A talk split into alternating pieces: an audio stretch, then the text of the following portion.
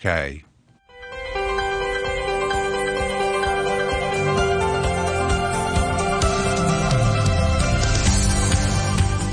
Good morning and welcome to Backchat. I'm Jim Gould and Ada Wong is our guest presenter. Good morning, Ada. Good morning, Jim.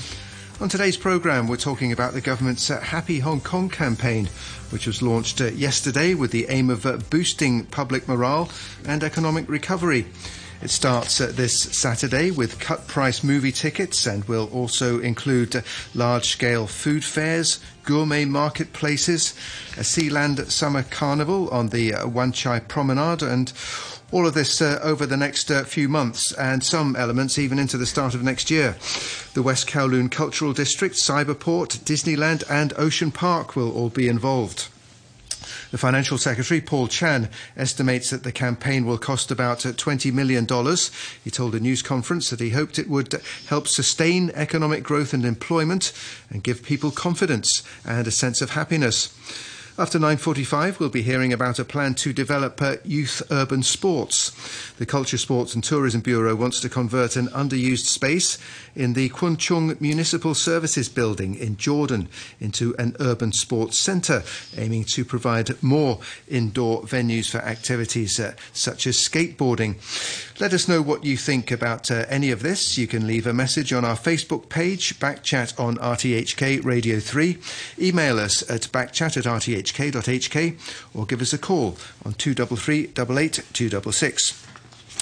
We'll be uh, talking to uh, several guests this morning on both of our topics, but uh, to kick off with, uh, we're joined on the line by Alan Zeman, who's chairman of the Lan Kwai Fong Group. Uh, Alan Zeman, good morning to you.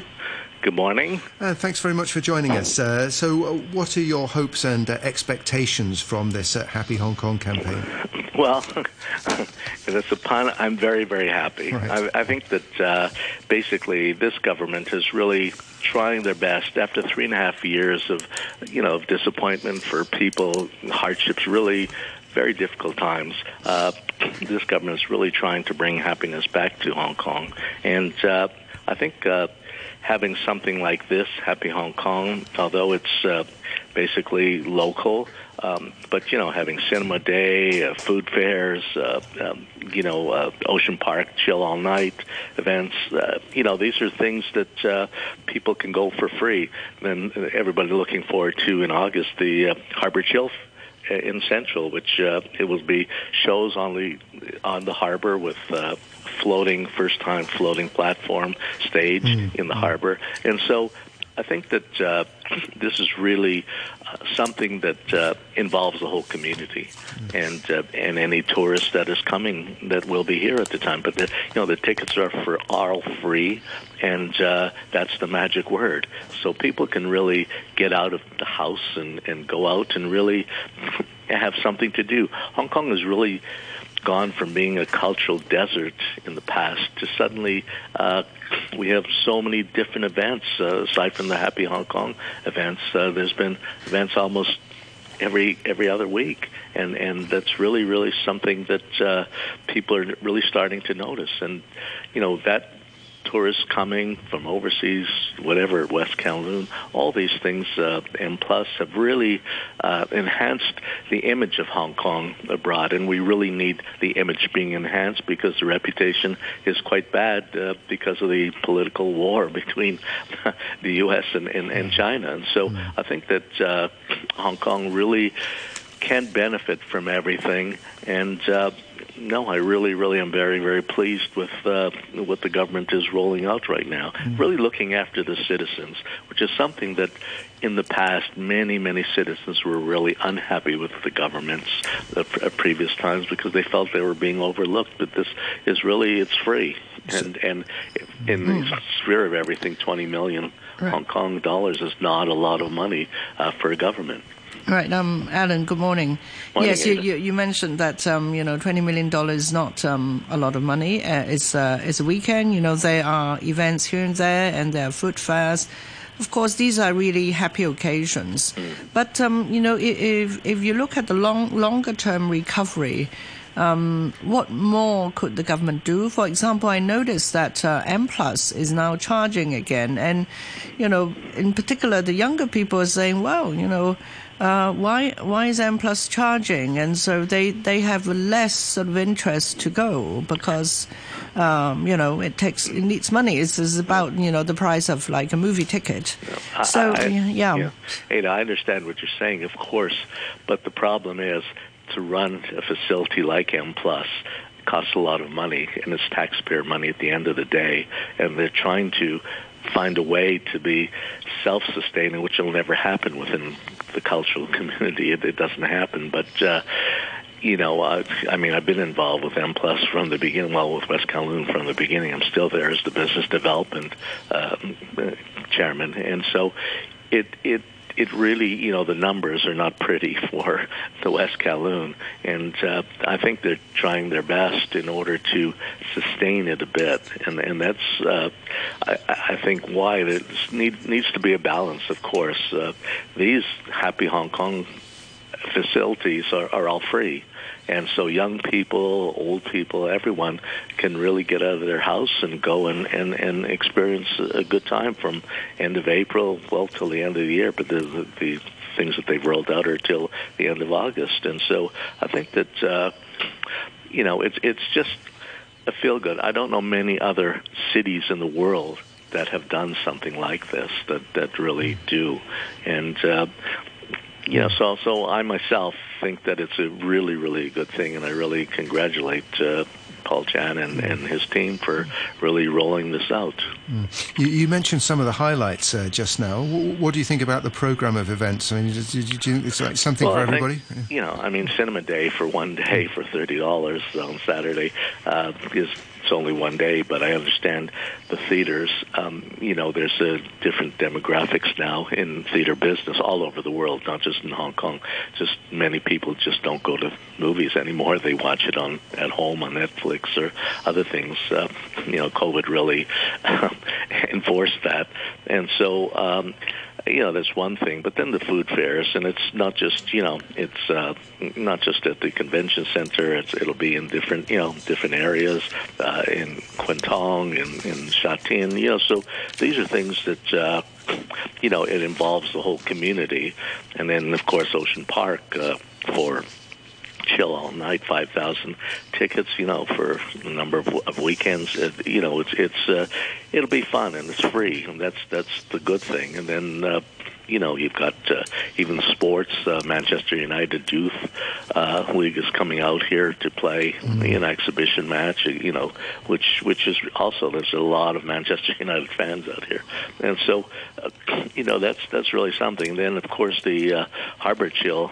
carnival uh, on the on the harbor. I mean, it's never been done before, and I think we have such a magnificent harbor, and um, why not try to make use of it? Hopefully, the tourism um, HKTB has a way to uh, make this happen you know it's an experiment that they've never done before and so uh, i think that uh, you know uh, it's you know using a lot of places across Hong Kong, as you mentioned before. It's Ocean Park, it's Disney, it's uh, Hong Kong Science Park. Mm-hmm. You know, so uh, these are facilities, a cyberport. You know, every, everybody is chipping in because everybody really wants to bring Hong Kong back again and make Hong Kong citizens. Uh, have a, a feel good uh, feel. If if if uh, citizens are happy, brings confidence back. Confidence then brings prosperity and then prosperity brings a good economy. People spend money again, you know, and so I think I think that that's something that the government had in mind to uh, to roll out uh, and really try to get spending up again. And of course, now with the border opened, uh, we expect a lot of tourists coming. You know, they're expecting something like 600,000 tourists coming for Golden Week. Uh, you know, early May, May 5th, so starting this Saturday, and so that will bring a lot of income back and a lot of jobs, people with jobs. Uh, you know, there is a shortage of labor right now in every industry, but uh, uh, you know, I really think I really think this government is really doing whatever they can. I mean, John Lee going to um, the Greater Bay Area with all the legislators and executive members, um, really and seeing how far advanced the, the cities in the Greater Bay Area are as far as technology and other things.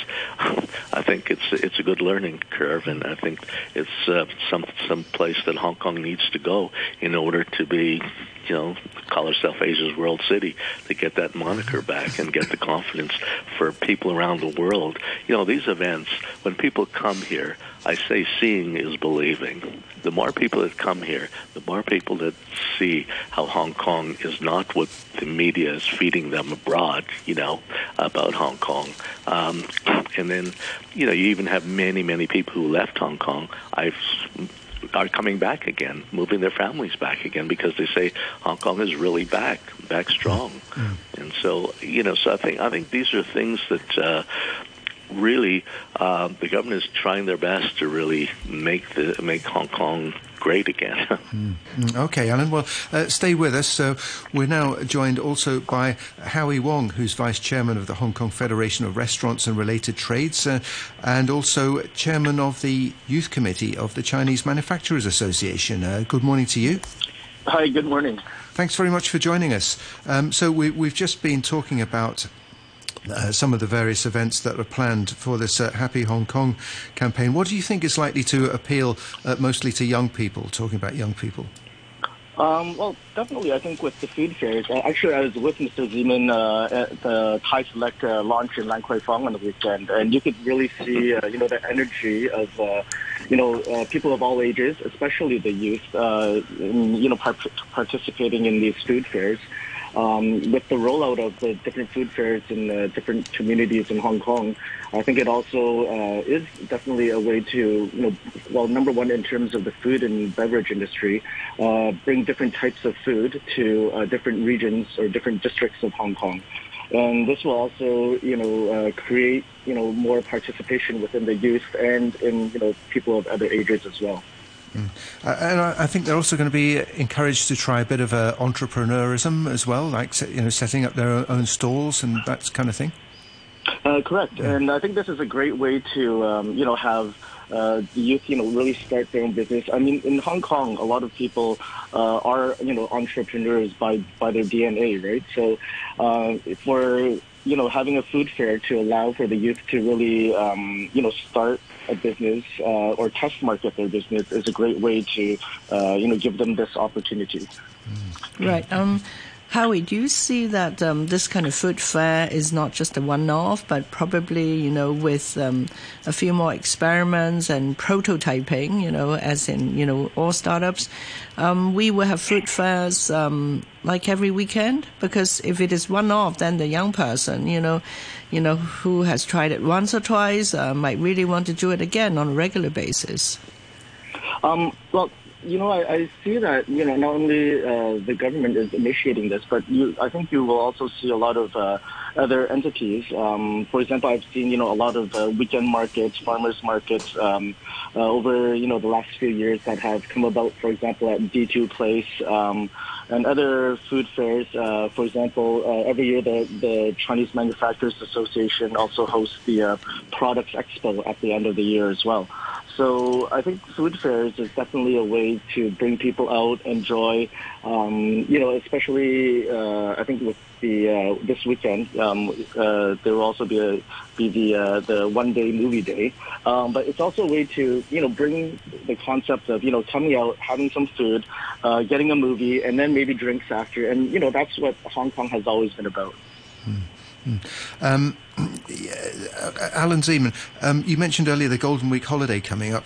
Um, so we're expecting a lot of uh, uh, mainland tourists uh, into town. Obviously, this Happy Hong Kong is it's it's geared mostly towards uh, locals, locals, primarily. Uh, there's the Hello Hong Kong campaign, which is uh, mostly for tourists. But um, are you expecting that? Um, next week's going to be a good week. I heard you earlier on Hong Kong Today actually saying that you, you, you like the mainlanders. There's a lot, there's a lot of big spenders as well among them. So. They're actually the best. You yeah. know, I, I said since uh, February, February, March, April, uh, uh, things have been, you know, the figures actually including January, the figures have been uh, well, well above pre-COVID days. Mm. Uh, and so, and basically, uh, there's been just an influx of, at, at nighttime of mainlanders uh, coming to Lan Kwai Fong and uh, spending big, big money. You know, uh, unlimited budgets, and I guess I don't know if it's re- revenge spending or they've saved up because last three years they couldn't they had money in the bank, put money in the bank, they couldn't do anything with COVID.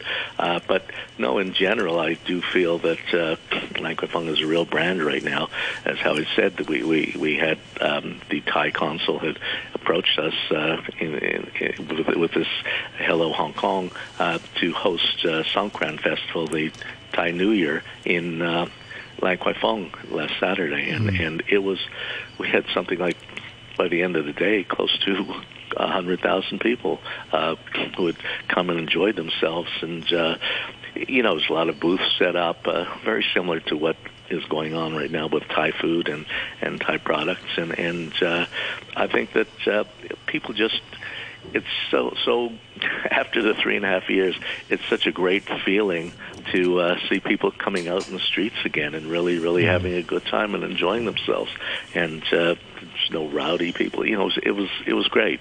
You know, in, in the in the past, uh, Hong Kong was about politics and you know filibustering and all that. But uh, we're back on track, and I think uh, the train is back on the track. And and uh, with this government, things are really moving forward. And again, it's about making the citizens happy, which is what we need and if they're happy, they'll they'll be spending along with the mix of tourists. And we're really hmm. lucky mm, to have right. the Chinese on the you know right across the border uh, to really come to you know it's 1.4 billion people. Even if a few percent come to Hong Kong, it's a lot of people, and it's, it helps all those people in business. It really helps the economy. So we are on the road of uh, recovery. You know, I can I can see it uh, with a lot of traffic, with a lot of people in restaurants, and um, uh, unemployment is very low now in Hong Kong. Uh, so, what more can we do? What more can the government do to um, well? To I think do, one of the biggest know, problems, Ada, is is uh, the uh, there's not enough uh, work, workforce. There's not enough people in Hong Kong. Every industry in Hong Kong is short of staff, and uh, that's even in the catering industry. It's a huge, huge problem. The construction industry, the financial industry, everything. And I think that it's really, really important that uh, the government looks at slowly importing workers from from abroad, from China, actually, um, who can really help to. Uh, you know, eh, to to strengthen Hong Kong and strengthen the labor force because people, you know, some people feel bad are working crazy hours just because there's just not enough staff, and uh, in order to keep the businesses going, and every single, eh, whether it's SME, every single uh, company is suffering from that, and so um, we we need to really uh, step up that and start to import some labor. Um, and I say the more event, and and the other thing is the more events we do, um, you know, uh, you know, Eddie, you know, uh, we had uh, Art Basel, which was a huge success. And the first day, they sold 50% of all the all the artwork that was brought here. Never happened before. The jewelry show had 2,600 exhibitors and people from 60 countries coming here. They did it last year in, in Singapore because our COVID restrictions, and it was terrible. They all came back to Hong Kong again, and it was a record uh, show for them. So, you know, and I say seeing is believing because the more tourists that come here, the more events we have, um, that brings more t- people, business people, tourists, and then they go back home and they say, "Well, you know, don't believe Hong Kong." I, I get calls all the time. Oh, why, why are you doing Hong Kong? It's so bad, and this and that. But I tell them, come over and see for yourself. I've had so many people come up to me uh, who have said, "Wow, Hong Kong is really back from overseas." Who I know, and and so these are things, you know, uh, it's going to be a process, but the more events we can do, uh, and and really now with the cultural events, you know, the uh, Yayoi Kusama uh, event that was at M Plus, you know, it was a huge success. I mean, the Palace Museum is great, you know. So we we have these facilities now which we never had in the past. Past we only had the cultural center, you know, and and which was uh, something from the 1950s, you know. And so I think I think that. Uh, Hong Kong is back on the world stage, and you know, cultural tourism is is another very very important aspect. You know, cities like New York, uh, Rome, Paris, you know, London, you know that they do a big number on on on cultural tourism, and and so I think that and that really enhances the the youth, enhances the public. I think the Greater Bay Area will also be a great boost for Hong Kong as well. When, you know, when that really gets going, and so you talk about 86 million people an hour and a half away by high-speed rail.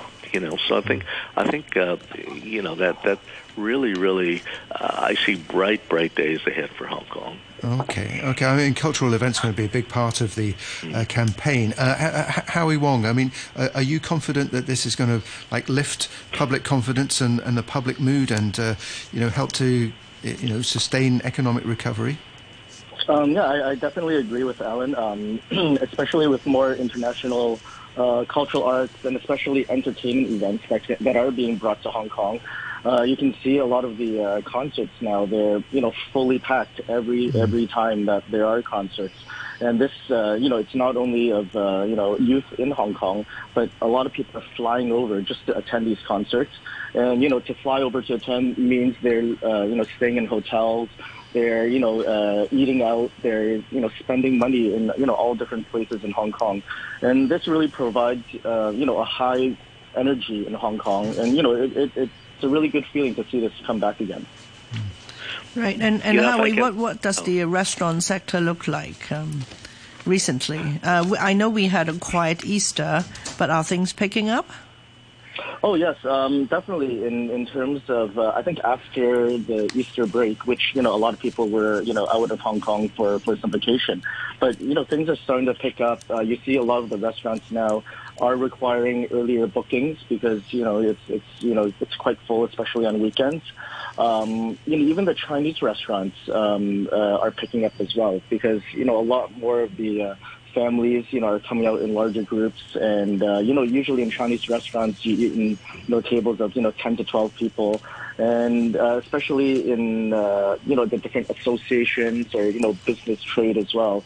Uh, it's bringing a lot of uh, business um, uh, dinners as well. And this is very important for um, the uh, F&B industry. Okay. Let's just say thank you to uh, Alan Zeman, uh, chairman of Lan Kwai Group, because uh, uh, uh, I know you you had to go. Um, uh, thanks to Alan. Um, Howie Wong is still with us. Of course, um, we've got the latest round of consumption vouchers as well. I mean, is that going to sort of help? Is that is do you see that kind of tying in with the new campaign at all to you know to help to keep things going? Um, I, you know, definitely, I think uh, the new consumption vouchers uh, does help the food industry.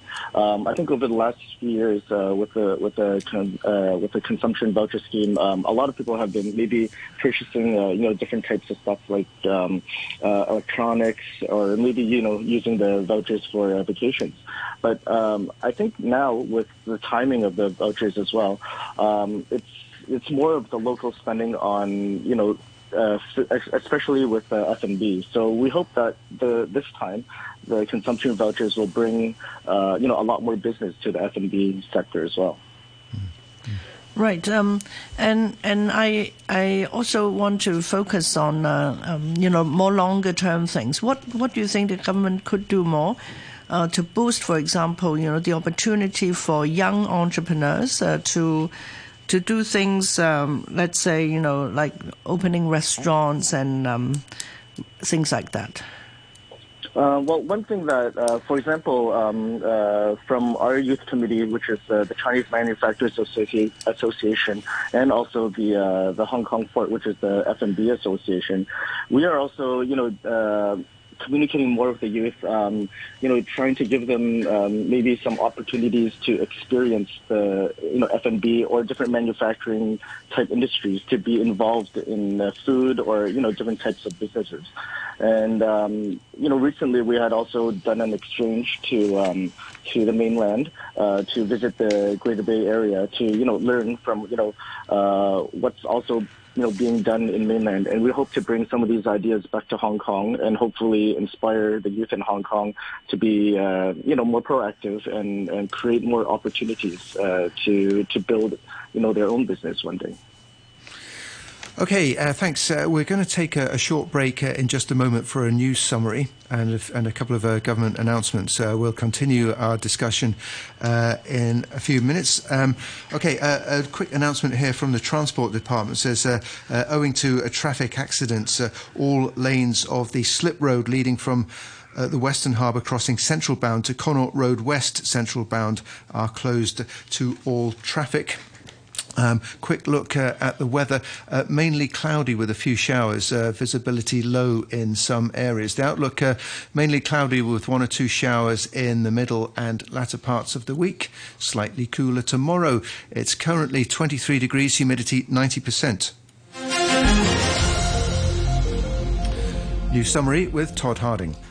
Lan Kwai Fong Group Chairman Alan Zeman has welcomed the launch of the government's Happy Hong Kong campaign. Mr. Zeman told RTHK the campaign was very bold and disagreed that more consumption vouchers was a better approach, saying Hong Kong was an events capital and that the campaign would boost the city's reputation.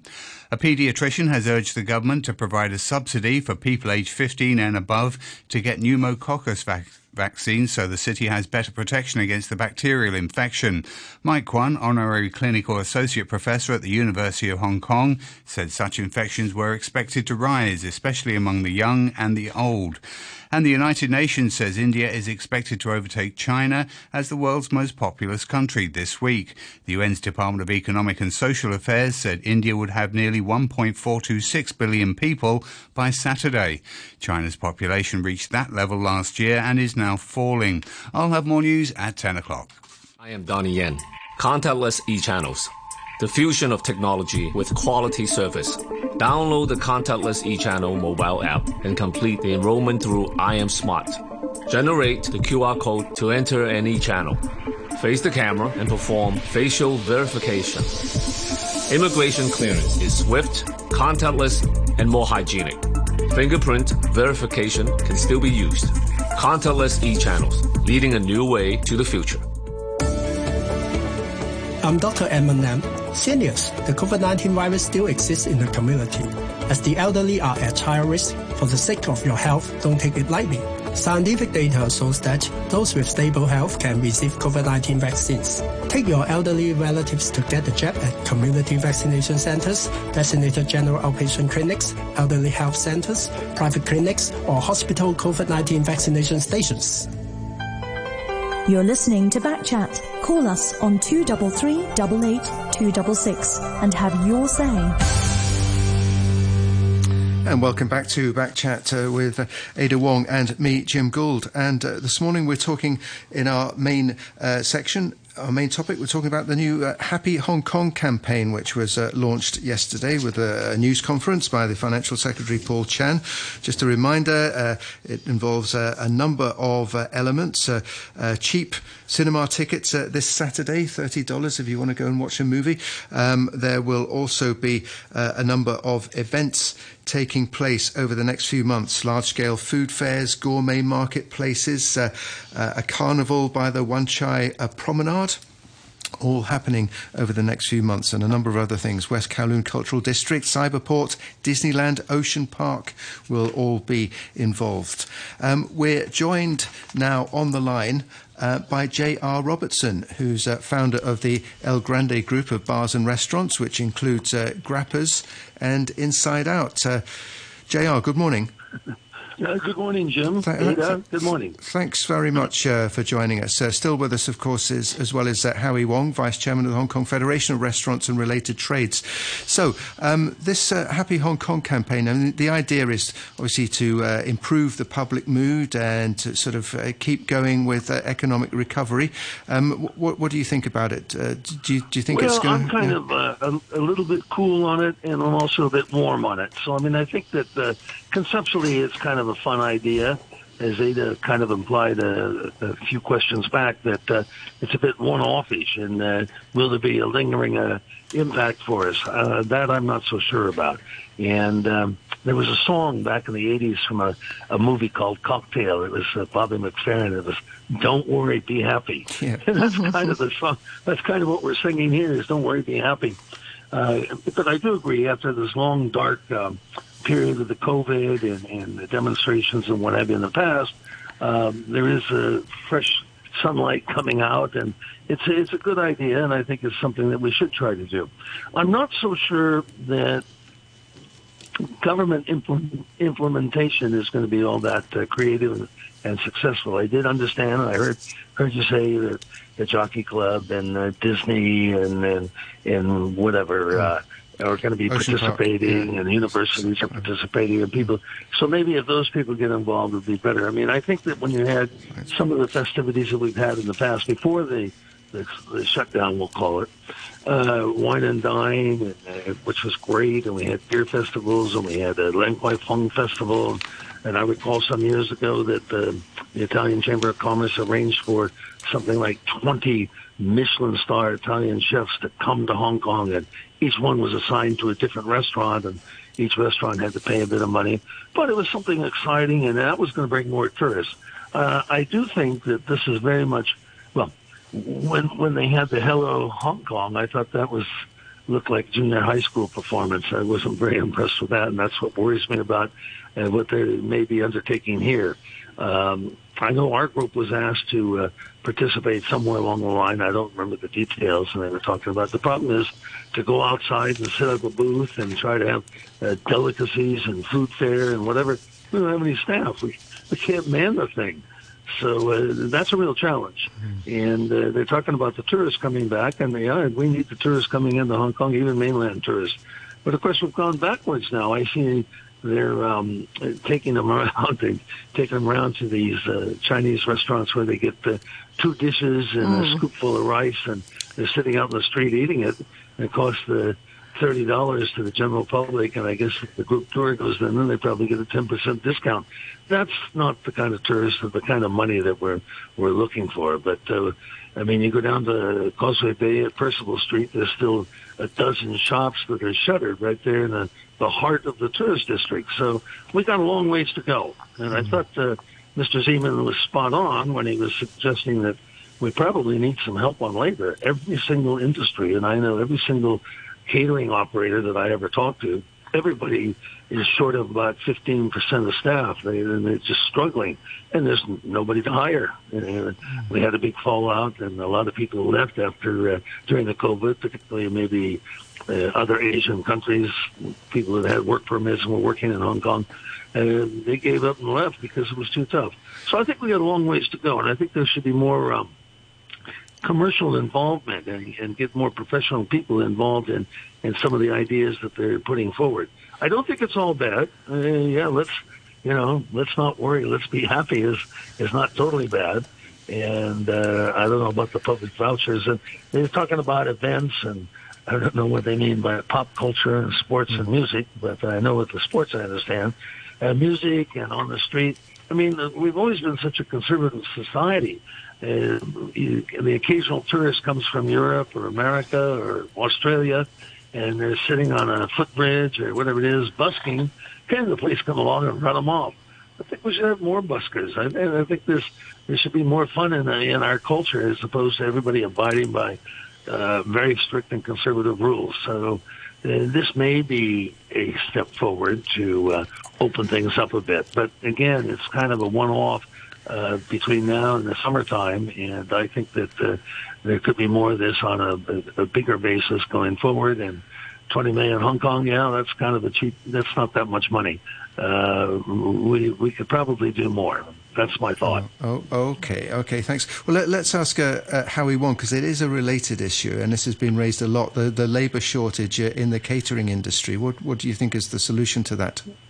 Um, well, number one, I, I totally agree with uh, Mr. Robertson. Um, you know, in the whole catering industry, there's uh, a, a large shortage of, of labor staff. So, um, you know, we, we've also been, you know, discussing with the government to, you know, have, uh, if we could have, you know, overseas um, uh, laborers come to Hong Kong, uh, whether it be from mainland China or from, you know, other regions around the world, which, uh, you know, could definitely support this uh, shortage of labor in Hong Kong. Um, you know, one thing that you know we, we definitely are happy to see is you know a lot of customers coming to Hong Kong, but we also want to be able to provide you know a high standard of service of people coming to Hong Kong and really experience Hong Kong in in the proper way. And you know we are you know concerned about you know if we can provide this you know high level of service that Hong Kong has always been known for uh, in the long term if we're not able to have enough staff.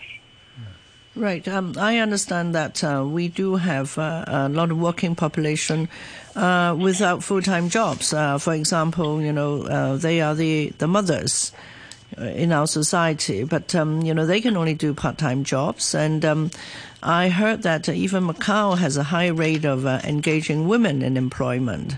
do you think the government could do more, or you know, can the catering um, industry sort of absorb some of these manpower, but only on a part-time basis? Um, well, we, we already are absorbing a lot of people under a part-time basis. Um, and I mean, it, to be in the F&B industry, especially um, in the kitchen or the frontline staff, um, it's not an easy job. Um, you know, a lot of the times uh, with part-time staff right now, uh, especially, for example, banquets, uh, the part-time wage is maybe, you know, 100 to $150 per hour, which is, you know, really, uh, um, you know, a big, you know, big pressure mm. for the, uh, for the operator as well. So uh, it's not about um, you know where we're looking you know for uh, staff. I mean we we are offering uh, you know wages that are you know very high because we hope to you know just have uh, you know people that can join the industry and can provide service, and then we can train them up to have you know better service in the different uh, restaurants. So right now, uh, what we do need is just more people. Okay, okay. Uh, a comment here from a, a, listener, Henry, on our Facebook says uh, uh, food and cinema are good medium to stimulate people to spend and make Hong Kong more lively after the three year COVID and riot years. I'm surprised that the government has not made bolder plans. Why not have another sports for all day? Or days where government sports facilities are free on those days? Why not organise a cycling event, a tennis match? Why not have a fencing demonstration by our Olympic uh, champions? Why not have the, the various uh, kung fu martial arts schools uh, hold demonstrations of various martial arts? The events announced so far showed no out of the box thinking and not in, and are not innovative enough. Uh, uh, let, us ask. Uh, well, uh, J- Jr. What's your what's your view on that? I mean, I know you run a, a restaurant group, but do you think uh, do you think you know the, the campaign could have benefited from from more sports events, for instance? Well, I, I think uh, all of that, sport events, and whether it's marathon races or bike races or amateur things. No, I think there's a lot of activities that in, in other cities, and, and Mr. Zeman mentioned other cities that this and that. Well, I don't know that they spend the money and have a campaign like that, but you've got uh, 50 mile hikes years ago in California. You've got uh, uh, lots of the different not marathon events, but you know small marathons, activities like uh, that, that people will come to that. Uh, people will engage and the, the general public will get engaged. I mean, to do the MacLehose Trail is something I always uh, dreamed of, and I do a lot. I used to do a lot of hiking, but it was not something I was ever going to be fit for. But there could be a lot of activities that are along those kinds of lines, and uh, cycling, bicycling in the new territories. There's lots of different things that could be done. Uh, I just think that we've been on a very restrictive basis for a long time, and uh, we're worried about uh, people sitting outside uh, dining for in a restaurant. Uh, the OSA licenses are hard to get, and yet you go to London or Paris, and all summer long everybody's sitting out in the street dining and, and having a good time. We have so many restrictions like that that it, it just it, it takes a lot of the fun out of it, or the air mm. out of the balloon for the party. So I think so, there's a so, lot yeah, more how, thinking and creative how, activity that could become become part of our society. Yeah. So uh, instead of more one-off events, um, Jr. Um, could the government think about um, you know taking away complex uh, regulations and inflexible ones as well, like um, enabling more alfresco dining and other stuff? You have any creative ideas on that? alfresco dining, yeah. I mean. Uh, the vast number of applications are withdrawn. it's a very small uh, amount of applications that are ever approved, and it takes more than a year to get it done. I mean, why does it take a year to get an application done so that you can have seating in a restricted area out in front of your premise? I mean, it's just crazy. And and even if the building is the building owns the property in front, you're still waiting for these guys to process and get the uh, the application for having out, outdoor seating. I mean, it's it, it just comes back to a lot of bureaucracy, and nobody's really everybody's doesn't want to make a tough decision. They don't want to make a progressive decision. It's easier to just sit back and keep things the way they are. And I just think that there's so much more that could be done on, on many fronts. I mean, they cancel uh, uh, in days gone by, whether it's a Cross Harbor uh, swim or mm. whether it's uh, uh, the trail walker because uh, the people are going to get the, the COVID when they're doing the trail walk. I mean, these things are, and the beaches were closed, and the barbecue pits are closed for a long, long time. Those were the last things to open. We had live music was not allowed for one year. I mean, you, you got people coming in the restaurant, you got people working in the restaurant, people taking their masks off, they're eating and dining, and yet you can't have somebody stand on the stage. Somebody, there's no progressive thinking about what the public really wants. The public are not being represented in decisions made by the mm. government. Mm. Okay. Oh, okay. Well, just uh, we're almost out of time for this topic. Just a final point for both of you. Uh, uh, as has been mentioned, we've got the Golden Week uh, holiday coming up uh, next week. Uh, you're expecting a, a, good week for the restaurant trade, JR? Uh, well, I, I I'm in the Western uh, restaurant trade, so mm. I'm kind of fearful there won't be a lot coming for us. Um, but I see the hotels are heavily booked and uh, raising their prices like crazy to make up for some lost uh, revenue. Mm. And I think the the local uh, Asian restaurants, and particularly Chinese restaurants, will do very well. Uh, mm. I don't see a lot of coming to our, our Italian restaurant or our Cadillac restaurant or whatever, but. Uh, well, we'll see. Let's see. Let's see how it all breaks out. Easter was very disappointing in the Western restaurant trade. A lot of people left town, and our Easter week and a half there was very poor sales. But uh, this past weekend, let me be a little positive. This past weekend was uh, considerably uh, better. So okay. maybe there's light at the end of the tunnel. Okay, uh, Howie Wong. Yeah, um, well, for the Chinese uh, restaurant industry, I think it, it, will be, you know, a big plus. Um, uh, especially also in the casual dining. Uh, you'll see, you know, a lot of, you know, other than people uh, coming from mainland and tours, they will be, you know, coming uh, by themselves to Hong Kong and, you know, really searching, uh, you know, online or, uh, you know, listening to the KOL to see, you know, where it's good to dine. You know, hopefully we can see, uh, you know, a, a big improvement in the whole industry. But, you know, I, I agree with JR as well. I think mostly casual dining and, um, the uh, Chinese uh, uh, restaurant industry may benefit more from this year's uh, um, labor holiday. Okay. All right. Well, thanks very much uh, to both of you. Howie Wong there, Vice Chairman of the Hong Kong Federation of Restaurants and Related Trades, and also Chairman of the Youth Committee of the Chinese Manufacturers Association. And thanks very much to J.R. Robertson, founder of the El Grande Group of Bars and Restaurants, which includes Grappa's, Cadillac, and Inside Out. Um, we're going to turn our attention to our second topic in just a moment, but first of all, uh, a quick uh, announcement uh, from the Transport Department. Um, owing to a traffic ac- accident, all lanes of the slip road leading from the Western Harbour crossing to Connaught Road West, central bound, are closed to all traffic. Uh, commuters may consider taking the MTR. Uh, uh, the traffic crew queue on the Western Harbour Crossing Central bound uh, uh, ends at West Kowloon Highway near Hoi Lai Estate. Motorists are advised to use alternative routes. 95 years of public service broadcasting. Stay tuned with Hong Kong. Hello, Hong Kong. I'm John Lee, your Chief Executive. This new year is our time. Time for Hong Kong to break fresh ground and scale new heights. We can count on RTHK's team of professionals to keep us abreast of all that's happening in Hong Kong, in the country, and around the world. Working together, we'll build a brighter tomorrow for Hong Kong in this new era, on this new journey. 95 years of public service broadcasting. Stay tuned. Stay tuned with Hong Kong. And now we're going to talk a bit about uh, a plan to further develop uh, youth urban sports. Um, the Culture, Sports and Tourism Bureau is uh, uh looking at converting uh, a space in a municipal services building in Jordan into an urban sports centre.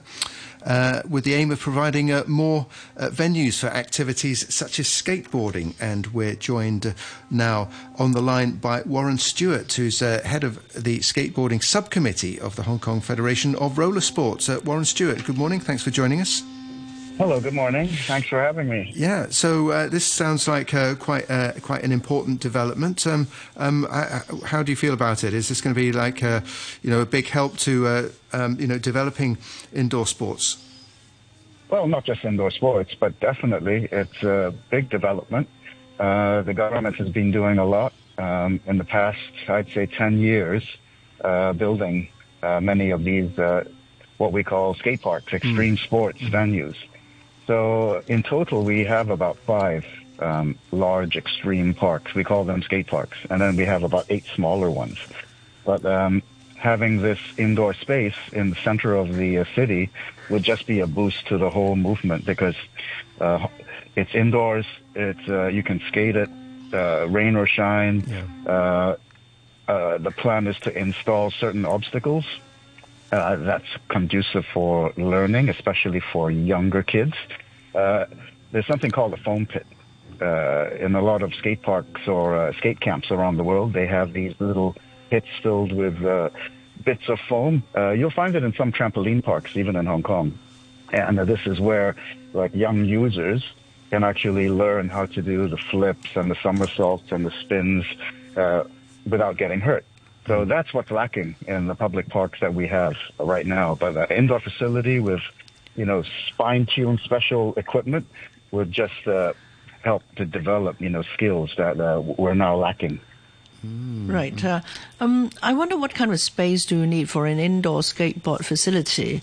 Uh, knowing the Kwun Chung Municipal Services Building, which uh, used to be like a wet market, I can't really imagine it turning into such a facility because I guess the ceiling height is, is not going to be very high. Would that be an yeah. obstacle? Yes. Well, I, I, agree with you. That was my first thought when uh, when I was approached by the LCSD. But uh, when we actually uh, looked at Chung, uh, the ground floor and the first floor level, which are the two levels that they're planning to convert, actually have about seven meters uh, ceiling height. So if we were just to do a simple skate park, that's more than adequate, you know, space to, you know, to do a skate park. Uh, in Hong Kong, in the private sector, there are several indoor skate park facilities with just your standard ceiling height, maybe about two or three meters. And that's enough for like beginner level or uh, technical street skateboarding, which just involves sort of like skating on ledges and rails and stuff like that. But uh, if you have seven meters, it's possible to do like uh, transitions, uh, mini bowls and ramps, uh, uh, and that's well, well adequate for a training facility. It's totally possible. Right. Um, uh, well, another question is I'm definitely not a skateboarder, but I, you know, when I walk to the Wan Chai Promenade, I do see a lot of uh, people uh, having fun there, and I thought that um, I guess young people who, who like to do skateboard would prefer like an outdoor venue, and the Wan Chai Promenade is beautiful for that. I, I agree. I agree. It's a, in, inherently uh, a skateboarding route. I think you know street skateboarding modern skateboarding actually came from the need uh, to skate everywhere. Because like going back uh, in time in the 80s when skate parks were closing around the world, skateboarders sort of uh, moved to the streets and they, uh, and they developed this whole new discipline that we know today as street skateboarding. So that's our Wan Chai Promenade has a lot of small ledges and rails and and, and flat surfaces for, for, for skaters. And that, that's the most attractive thing with street skateboarders. Now, to answer your question about outdoors, Hong Kong's raining all the time, so when it rains, pretty much you can't skate. So there is a need for an indoor, like a covered place. So um, the government is developing some venues that are indoors, and currently there are some private venues that are indoors. So yes, there is a need for an indoor venue. Mm. Uh, and what about the popularity of skateboarding? I, mean, I understand that uh, uh, younger uh, children are taking it up. Absolutely, absolutely. Uh, ever since the you know lead up to the Olympics, uh, and especially after the 2020 games in Tokyo, uh, there has been a huge shift in the demographic of you know uh, skateboarders. There's now a larger percentage of new uh, skateboarders that are between the age of maybe you know three to five years old to teenage years. A lot of young ones. Now in Hong Kong, we see a lot of primary school uh, kids getting into it. So that, I think that's the bulk of the new uh, new skaters that we have right now. So um, yeah, we have to have facilities that you know sort of fine tune for these for this age group. Well, I, am I'm, I'm like Ada. I'm not a skateboarder either. But uh, what's, what, what, what is the appeal of it uh, to younger people? Well, uh, you know, uh, the appeal of skateboarding. I think, you know, for myself, I believe it's the same for a lot of kids. It's just that cool factor. That's number one, mm. and then second, it's a uh, it's a sense of accomplishment because you know, for kids when they ride on the board and they they see like their peers or other older skaters doing move, uh, maneuvers or tricks, they want to emulate that. They want to try and achieve that. And just like any sport, it's it, it, you have to put a lot of effort, uh, trial and error. And I think for kids, that fun factor and that sense of accomplishment in in in, a, in doing a trick is the biggest uh, factor driving interest of skateboarding. Mm. Right. Um, and how about the danger of this sport? Uh, again, you know, it was at the Wan Chai Promenade. I saw a young youngster. I guess he must be like 11, 12. So he was trying a few moves and then he fell really badly. Well, yes, there is, uh, with all sport, there is danger. I can share with you a very interesting story. When I was growing up, uh, my, my family, uh, my, my, especially my mom, dad, you know, it, eh, you know, they, they would, they would freak out when I go skateboarding because they would see videos of us jumping downstairs, sliding down handrails, and they would say, "Oh my God, you're doing something so dangerous." But yeah, you know, we fall, I get bruises, I get cut. But on contrast, when my when my cousins come back from rugby, they come back with a broken tooth, bruised eye, you know, cuts on their shins, and that's totally accepted and normal because you know rugby is rugby or football or traditional sports so ingrained in our culture that getting hurt in other sports is fine, but it's it's just that that kind of uh, I'd say that stereotype that skateboarding, extreme sports is very dangerous, and which is not. Mm. And as you can see, uh, it took decades really for it to sort of like change, but unfortunately, uh, that sort of stigma, that that that that perception of uh, skateboarding and extreme sports being very dangerous trickles through even to uh, policies that we have in Hong Kong. Like, for example, in the Hong Kong skate parks, LCSD did a great job with all the skate parks, as I mentioned, but because of this, this misconception, this perception that it's so dangerous, uh, there is a minimum age limit in all the Hong Kong skate parks. Uh, officially, you have to be eight years old to even enter a skate park right? But you know, our, our peers around Southeast Asia are starting as young as three or four years old. Uh, and then we have all these beautiful bowls, competition bowls that are about three meters deep. Now, what's the difference between a deep bowl and a regular bowl? A deeper bowl actually has a, a, a small one foot vertical wall, which allows the rider to sort of do aerial tricks. Now, uh, the LCSD and their policy of safety, they believe that a deep bowl is akin to a diving, a high diving sort of uh, pool. So it's completely blocked off and, and, and uh, off limits for users. Um, this has led to no one in Hong Kong being able to sort of ride the big bowls properly because if they need to ride the big bowl, they need to apply and get a coach to stand there and watch them do it. Wow. We are unique in right, the world. Warren, and, and you know, yeah. in this new idea mm. of an indoor skateboard park yeah. and the Kwun Chung building, I, I guess the similar, you know, uh, cautions and safety measures would be imposed because it will be LCSD operated. Is, yes, yes. is that going to be correct? It will be.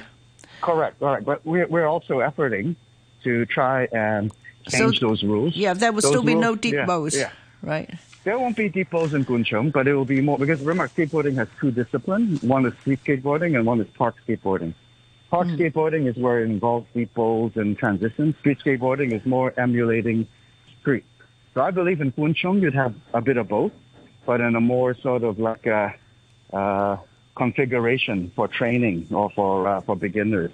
Uh, I believe they they still like to certify it for competition level so that means that they should have obstacles that uh, are suitable for all levels, from beginner all the way to elite. But I, I don't think they will have that many sort of like a deep bowl or difficult obstacles. Uh, it, it scales to the skill level. So yeah, uh, safety measures, helmets, mandatory, elbow pads, knee pads, and most importantly, uh, the appropriate training. You know, any user should be trained on how to fall properly, uh, how to use the uh, safety equipment. And once a, rider knows this, uh, we mitigate that risk of serious injury. Okay. Just like any other sport. Uh, okay, thank you very much, uh, Warren Stewart, uh, head of skateboarding, uh, the skateboarding subcommittee of the Hong Kong Federation of Roller Sports. Uh, thanks to our listeners. Um, thanks very much to you, Ada. Thank you, Jim. We've got the news summary coming up, followed by Brunch with Noreen.